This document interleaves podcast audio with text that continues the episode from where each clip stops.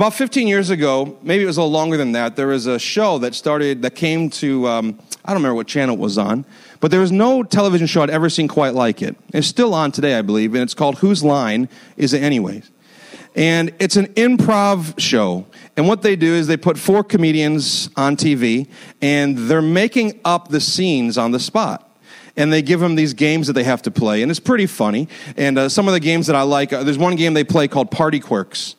And the way this works is that one of the four comedians pretends that they're the host of a party, and the other three are given really unusual little quirks that they have to act out on stage, and the host has to uh, guess what they are. I remember one time at a youth retreat, crazy things happen at youth retreats, and I was a youth pastor for 12 years, and one year at a youth retreat, we did party quirks, and they called all the youth, they called four youth pastors up, including myself.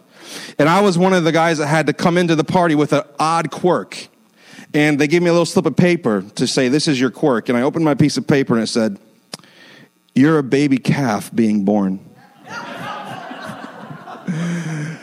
I was like, how am I gonna how am I gonna do this? Now, I spent most of this week. I spent more time on the, on finding a picture of it this week than I spent on the sermon. Not true, not true. But I I I, emailed every I text every friend I had back then and said, please, somebody, do you have a picture of this moment? Because it would have been amazing. I, I if I ever find it, I'm gonna show it to you. But basically, what I had to do was pretend I was being born out of one of the other people. Like, so I had to like get on the ground and like kind of like push myself through their legs and then fall on the ground like my legs didn't work yet, like a baby calf. And then it was, it was ridiculous. But, you know, we, you watch these things on television and I remember watching this show with Aaron when we were dating and we just, we, would, we loved it. It was so funny.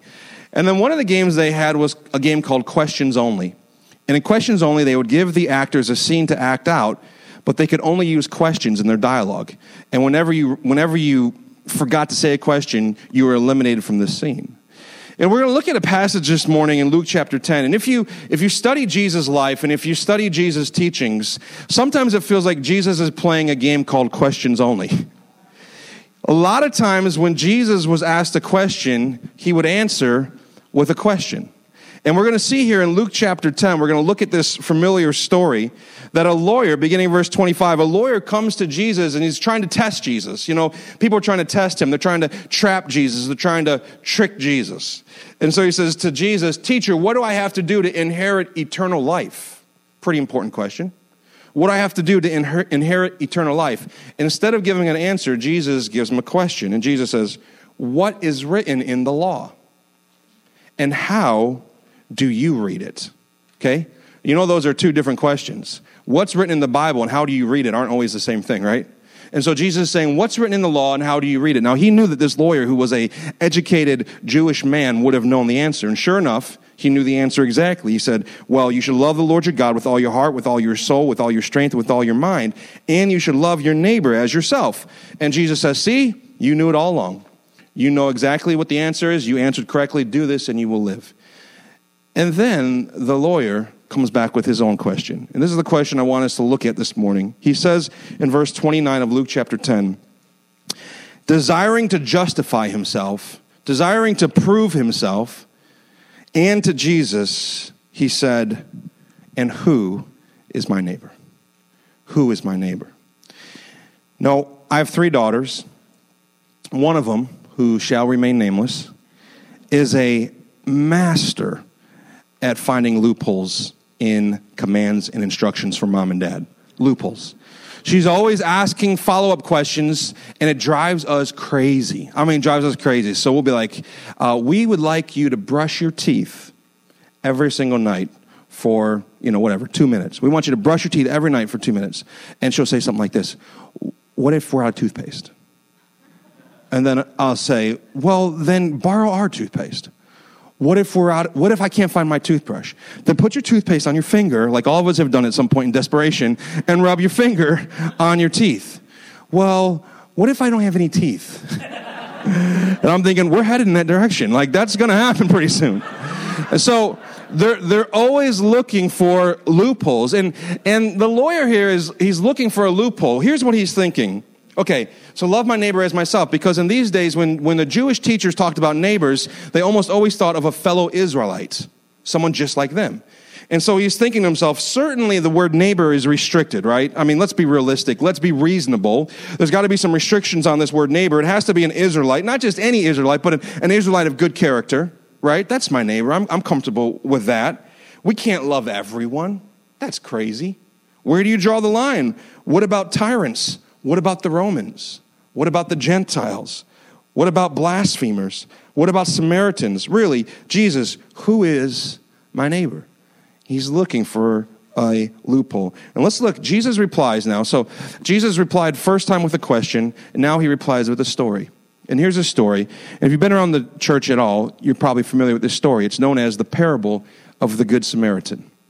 And I want to read the first four verses of it to you. Beginning of verse 30, Jesus replied, A man was going down from Jerusalem to Jericho. Now let's pause for a second. The reason why the word down is there is it's simply because of an elevation issue. So Jerusalem was at a higher elevation than Jericho was. So it was literally a downward, downhill walk. And it was about a 17 mile walk. That's a that's a pretty long walk, right? It's a 17 mile walk. It's a steep walk. It's a dangerous walk. It's a walk where you are exposed uh, to robbers and dangers. And go, he goes on to say that the man fell among robbers who stripped him and beat him and departed, leaving him half dead. Now, this would not have surprised the audience. This was actually very common on this road that robbers would commonly uh, attack people and take everything they had, especially people who were traveling alone.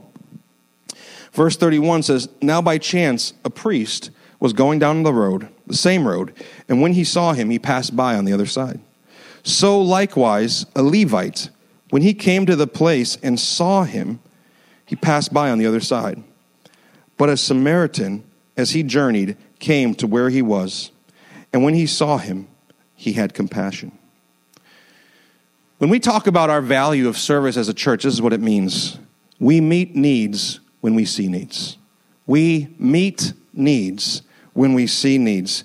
And there's a lot of ways in which we should be serving each other, serving our community, serving the church. And this morning, what I want to do is I really want to look at, using this story as a backdrop, three reasons why I think people don't serve. Three things that keep us from serving. And then I want to look at the end as what is our truest motivation? What's our reason for serving? So, three reasons we don't serve. And the first one we see very clearly in this story, and it's this personal bias.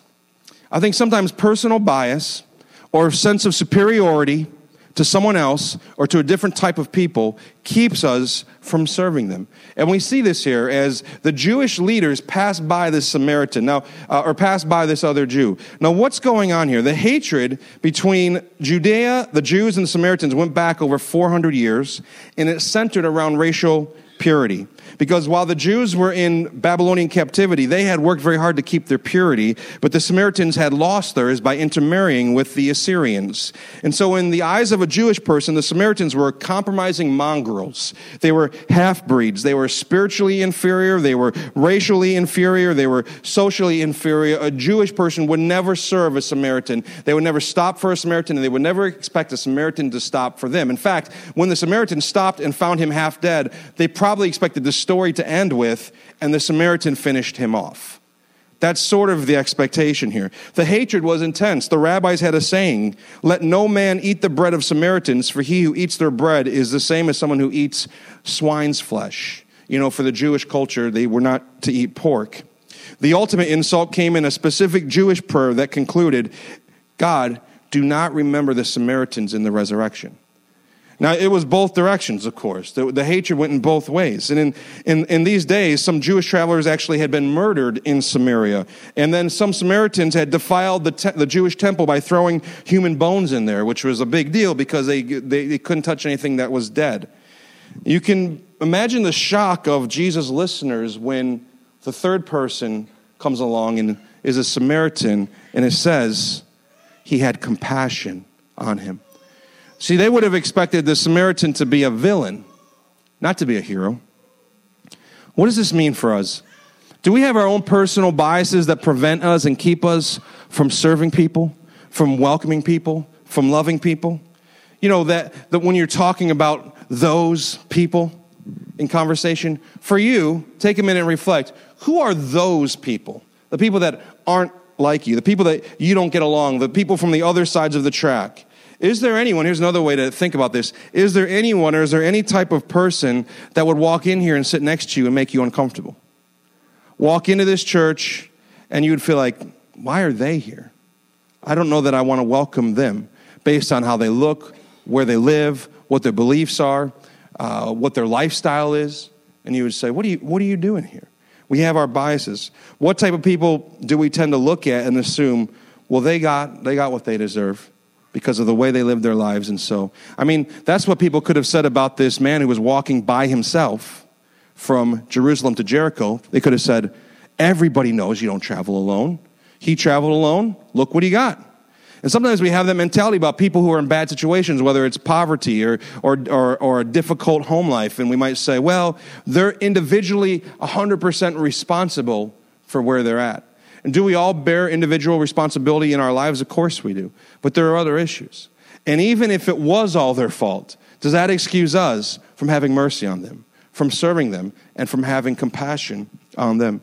You know, later in the New Testament, James, the half brother of Jesus, talks about this in James chapter 2.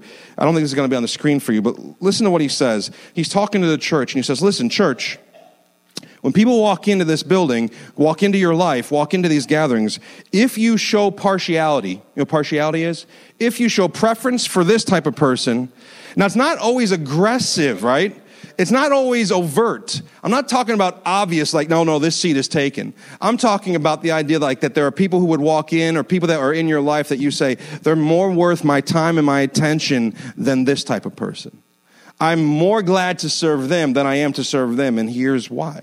This is what James is talking about. He says, Someone walks into your church, walks into your life, walks into your circle of influence, and you show partiality. James says, You are committing sin and are convicted by the law of transgressors. And James views partiality as such a significant sin that he then takes the opportunity to remind us that whoever keeps the whole law but fails in one point is guilty of it all.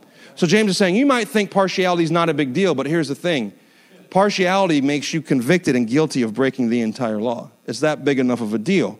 And a couple verses later, this is where we get the famous statement For judgment is without mercy to one who has shown no mercy. And then this mercy triumphs over judgment. We're quick to judge, we're quick to assume. We're quick to jump to conclusions and see somebody and hear about somebody and think we know everything about them. But mercy is the better way. Mercy triumphs over judgment. The second reason why I think we don't serve sometimes is inconvenience. Anyone else hate interruptions?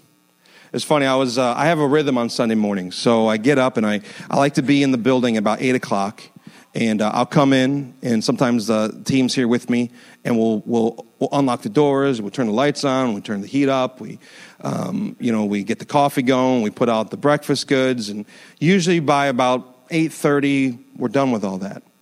And at that point, I like to go into the office and I like to sit down with my sermon notes and I like to pray and I like to read through my sermon and I like to do that. Well, I was reading through my sermon this morning and getting basically right to the point where I say, Don't we all hate interruptions? And I get a text from home.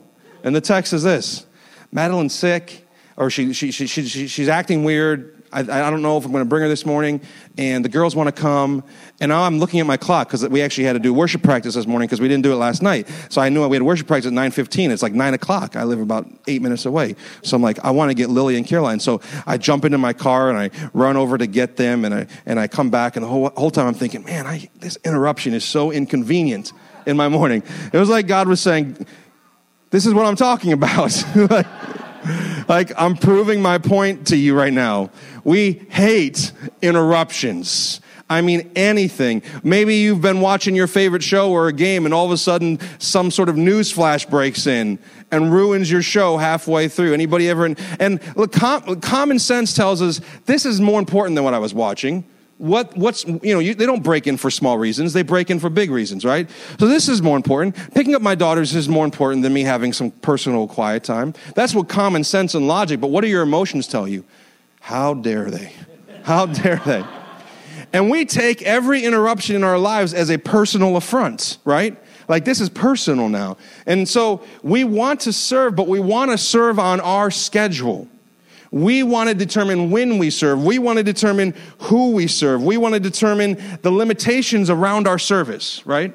So I'll serve, but this is when I'll serve, this is where I'll serve, this is who I'll serve, and this is as long as I'll serve. And then anything beyond that, I, and there is a type of person, by the way, who likes to serve only if they've initiated the service. They, they, but if somebody asks them to serve, it's always an inconvenience.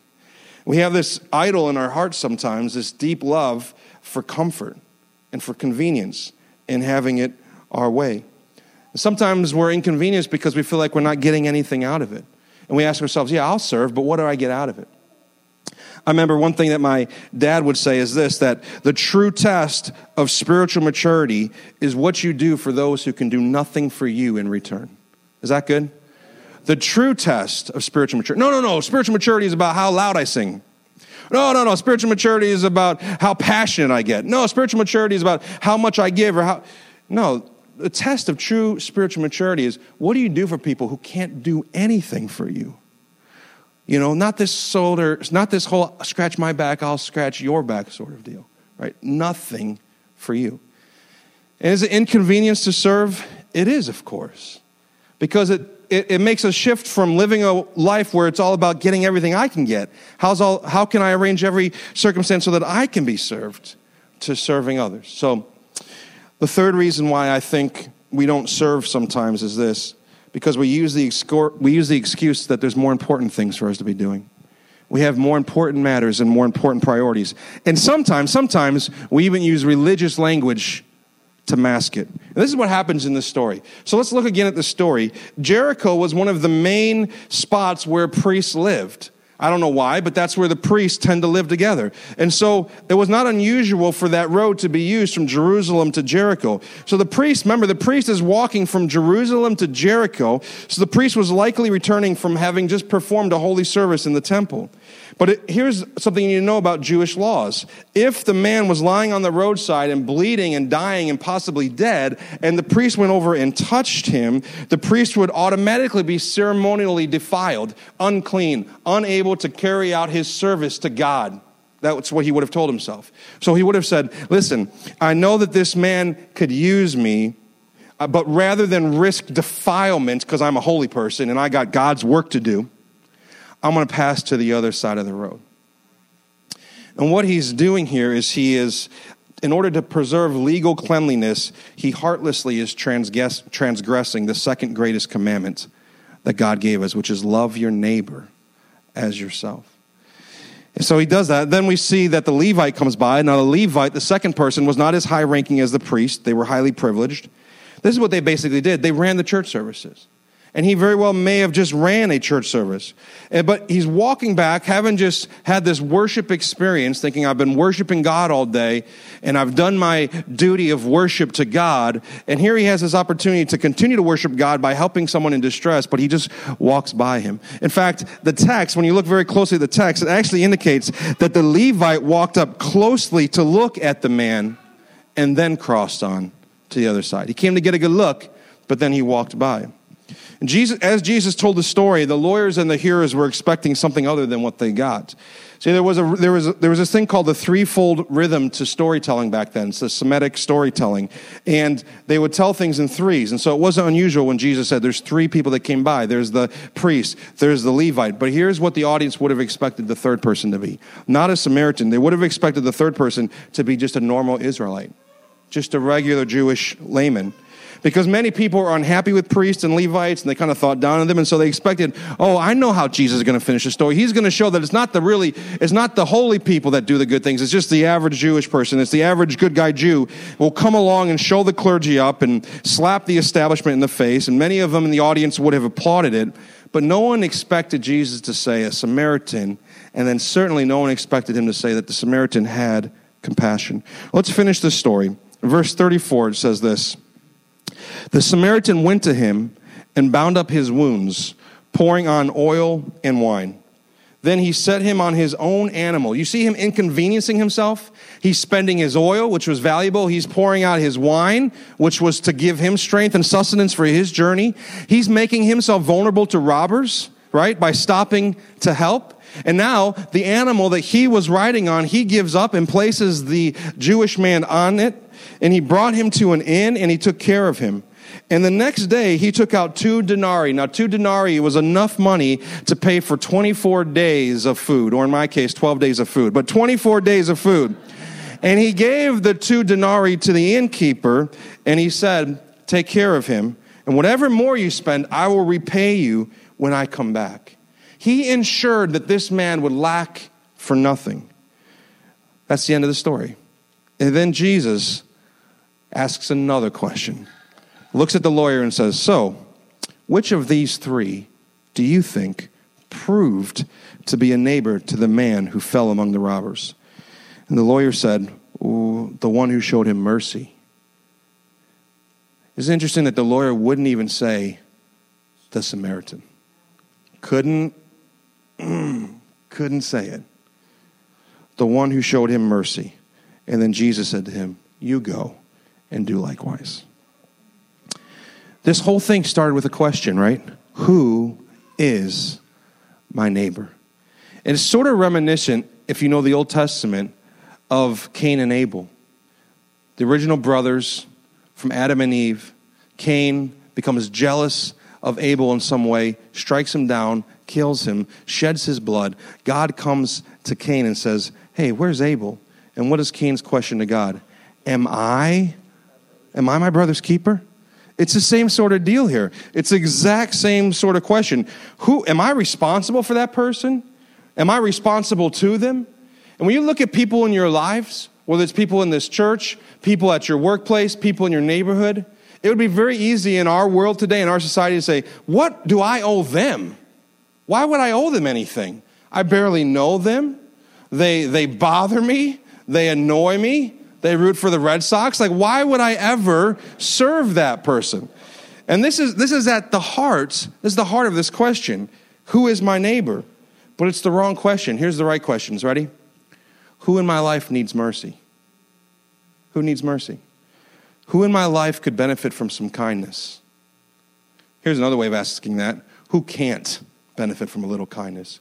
You ever hear anybody complain about too much kindness being directed to them? Oh, it's too many people being kind to me. It's terrible. Too many people showing me mercy. Too many people encouraging me. Too many people loving me. Too many people asking me how they can serve me. The questions you should be asking is who needs mercy? Who needs kindness? Who needs you to serve them? And then when you identify that person, here's the answer that's your neighbor. That is your neighbor. And here's what Jesus does He's a brilliant storyteller. And what he's doing in this story is he's redefining for us the word neighbor.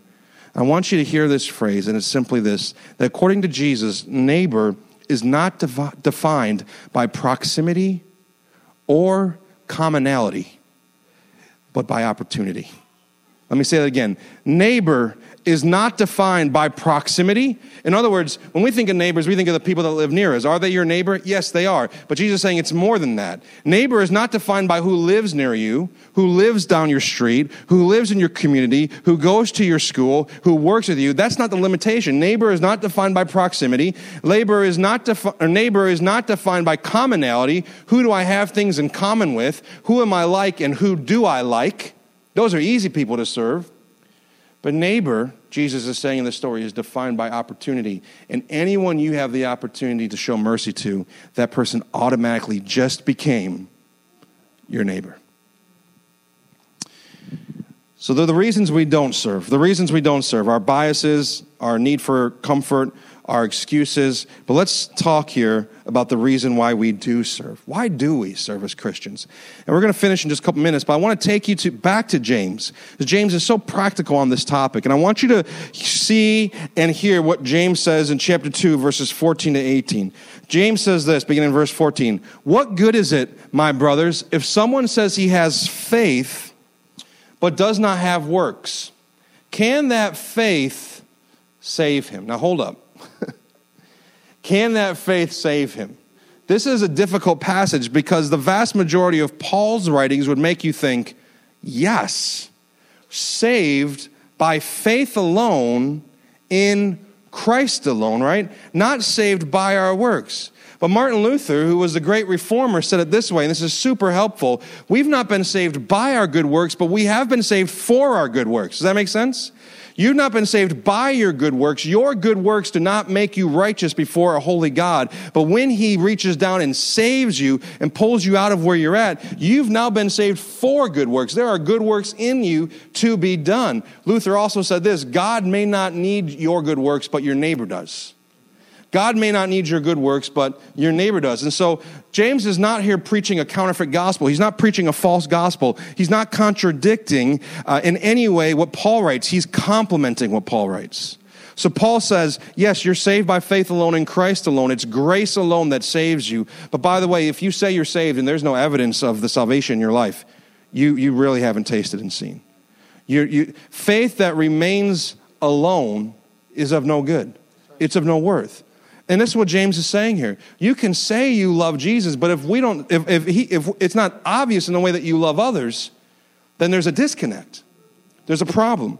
James goes on to say in verse 15 if a brother or sister is poorly clothed and lacking in daily food, and one of you says to them, Go in peace, be warmed and filled, without giving them the things needed for the body, what good is that?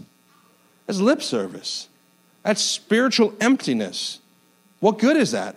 James is saying, do something. Don't just be a people who talk, be a people who act. Don't be a people who just come into a service, but be a people who are looking to serve wherever they're at. And in verse 17, so also faith by itself, if it does not have works, is dead. But someone will say, You have faith, and I have works. And then James says, Show me your faith apart from your works, and I will show you my faith by my works.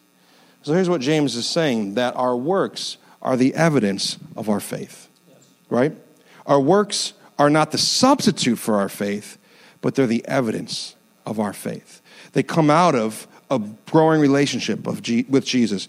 So this is not a teaching that says our works can justify us, but it's a teaching that our works are needed by God and by the people. And, and here's why we serve. And I, I, made this a little rhymey for you, so maybe you have a chance of memorizing this. I was going to have us all chant it together, but I thought that's a little cultish. So, um, but it, this is this is why we serve. Ready? This is what James is saying. We don't serve to earn; we serve in return. Okay? We don't serve to earn because you can't earn God's love.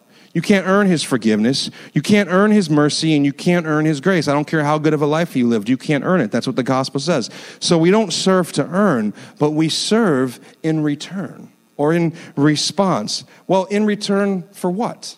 You might think. What have we gotten? In response to what? And I want to take you to one final verse in Matthew chapter 20 where Jesus just days before he goes to the cross, says this Even as the Son of Man came not to be served, but to serve and give his life, give his life as a ransom for many. Here's Jesus, the Son of God. If anybody could have had a right to say, Hey, serve me, why would I be serving you? Why am I washing your feet? I'm the Son of God. You wash my feet. Why am I doing these things for you? You do things for me. But he said, I came not to be served, but to serve. And Jesus, the ultimate servant, as Paul writes about in Philippians, the God who came down and became man, who became a servant, who suffered a death, and not just any death, but the death of a criminal on a cross. Jesus, who came to serve, becomes two things for us in this verse. He is our example, right? What an example that he would serve. But he's also our substitute. He served in our place. So every time you've messed up and you've not served somebody or you've served somebody with the wrong heart motivation, you know what? Jesus Christ got it right in your place.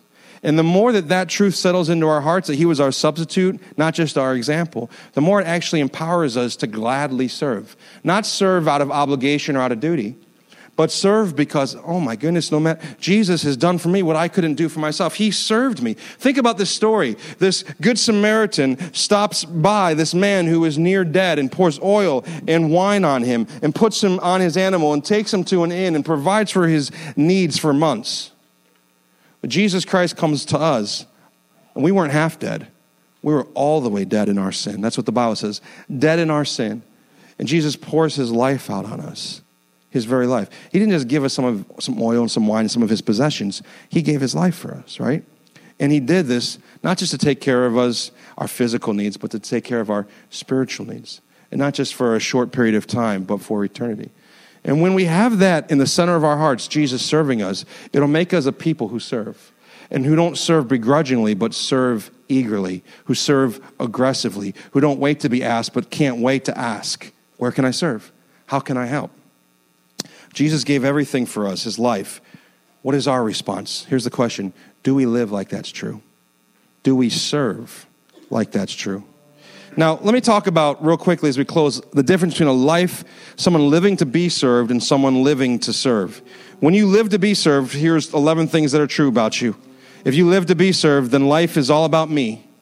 It's all about me. Everyone in my life exists for my personal happiness. I'm the sun in the galaxy, and everyone wrote, just sort of revolves around, revolves around me. If you live to be served, then you have this mentality. Some people deserve my help. Yeah, some people do, and I'll tell you who they are. If you live to be served, you'll miss opportunities to bless others. You'll need to be noticed, applauded, and recognized when you do serve. So you'll serve, but the second someone doesn't notice you're serving, you're like, well, I don't know, I don't know why did I even show up today? I mean, nobody, why am I even here? Nobody seems to appreciate me. No one's super glad I'm here. I didn't get a star today. When you live to be served, we make excuses about why we can't or why we shouldn't serve. Well, I tried to serve in the past, it just didn't work out great, so I'm just not going to ever serve again. We see serving as a burden. When we live to be served, then some acts of service are below us. We'll do certain things, but not everything, not anything. You know, I'll serve on stage where you can see me, but I won't serve off stage where you can't. I like being seen. That's great. But ah, nursery, no one sees me in there except for those stinky little kids. I don't, I don't want to serve in there. When we live to be served, here's what happens eventually people will avoid you.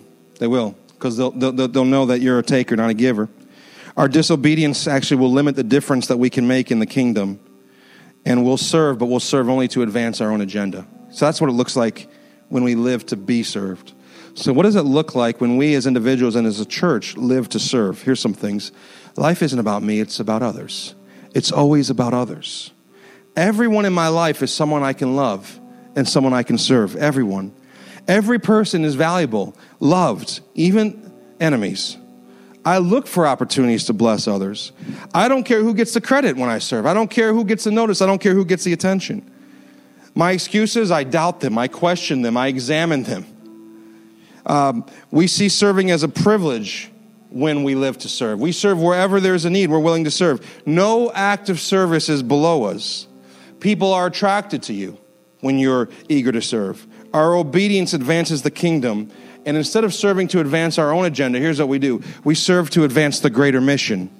So if a leader in the church comes to you and says, I know you're serving here and I know you love serving here, but here's what I really think will advance the church, advance the mission of the church. Would you serve here? Instead of being like, nope, this is the only thing I do, this is my identity, this is who I am, I'm going to serve my agenda, you're willing to say, hey, if this is going to advance the mission of the church, that's what I care about the mission. Not my agenda, but the mission of God. Erwin McManus said this way He said, The needs of this world are too big for us to live small lives. Is that good? The needs of this world, the needs in this church, the needs in Clay, the needs in Syracuse, they're way too big for you and I to be living small, petty, inward focused, navel gazing lives. It's the needs are too big. We have to serve. And we want to meet needs when we see needs. Love sees needs and, and finds a way to meet them. So here's the questions as we close this morning. What ways can I be serving in this church? You know, we talk about this on a regular basis because we believe that serving is an important next step. We believe that serving is a way of indicating I got my I put my hand in. I'm invested. I'm I'm in. And, and we have needs. You know, since January, it's only been we're in April, although it still feels like January. Uh, we're we're in April, in, in, just from January to April, the number of people coming into this building on a Sunday morning on average has increased by 20 to 25%, which is a wonderful thing. You know where it's mostly increasing? In the children's ministry and in the nursery. So, we give God thanks for that, and we expect to see that to continue. But here's what it means it means we all got to serve. Like that, that nursery, we need, we need more helpers We need more workers. They're at the point where they're going to have to start saying to families, it's not safe for us to take more children in here. We need to go from having the number of nursery workers that we have every Sunday morning to more every Sunday morning. What is that going to take? Well, you could say, well, all those nursery workers can just work twice as often. Or you could say, I'll, I'll, I'll get involved. I'll, I'll serve. I can, I can do something in there. I can greet. I can usher. I can work the computer. I can work the sound. I can do something. I want to really challenge you, especially those of us who serve in, in, in uh, visible positions, to make sure that you're serving not just in visible positions, but you're also finding a way to serve in an invisible position. Why? Two reasons. The church needs you to, but more importantly, you need you to. Because if you're only serving invisible positions, it's very possible that you're missing the opportunity for invisible service to form and shape you into the image of our servant Savior, Jesus Christ. How can you serve in the church? By the way, it's not just about serving in the walls of this church. How can you serve in the community? How do you find needs in the community? How do you serve in your neighborhood? How do you serve in your workplace? And moms and dads and children, how do you serve in your home? I don't want to hear about people who serve in a church but don't serve one another in their homes. How are we serving one another and thinking of one another and considering one another even in our own homes? We've been called to serve, to meet the needs that we see. And when we look at Jesus giving his life to serve us, it gives us the motivation and the strength to serve with gladness and with strength. Let's pray together.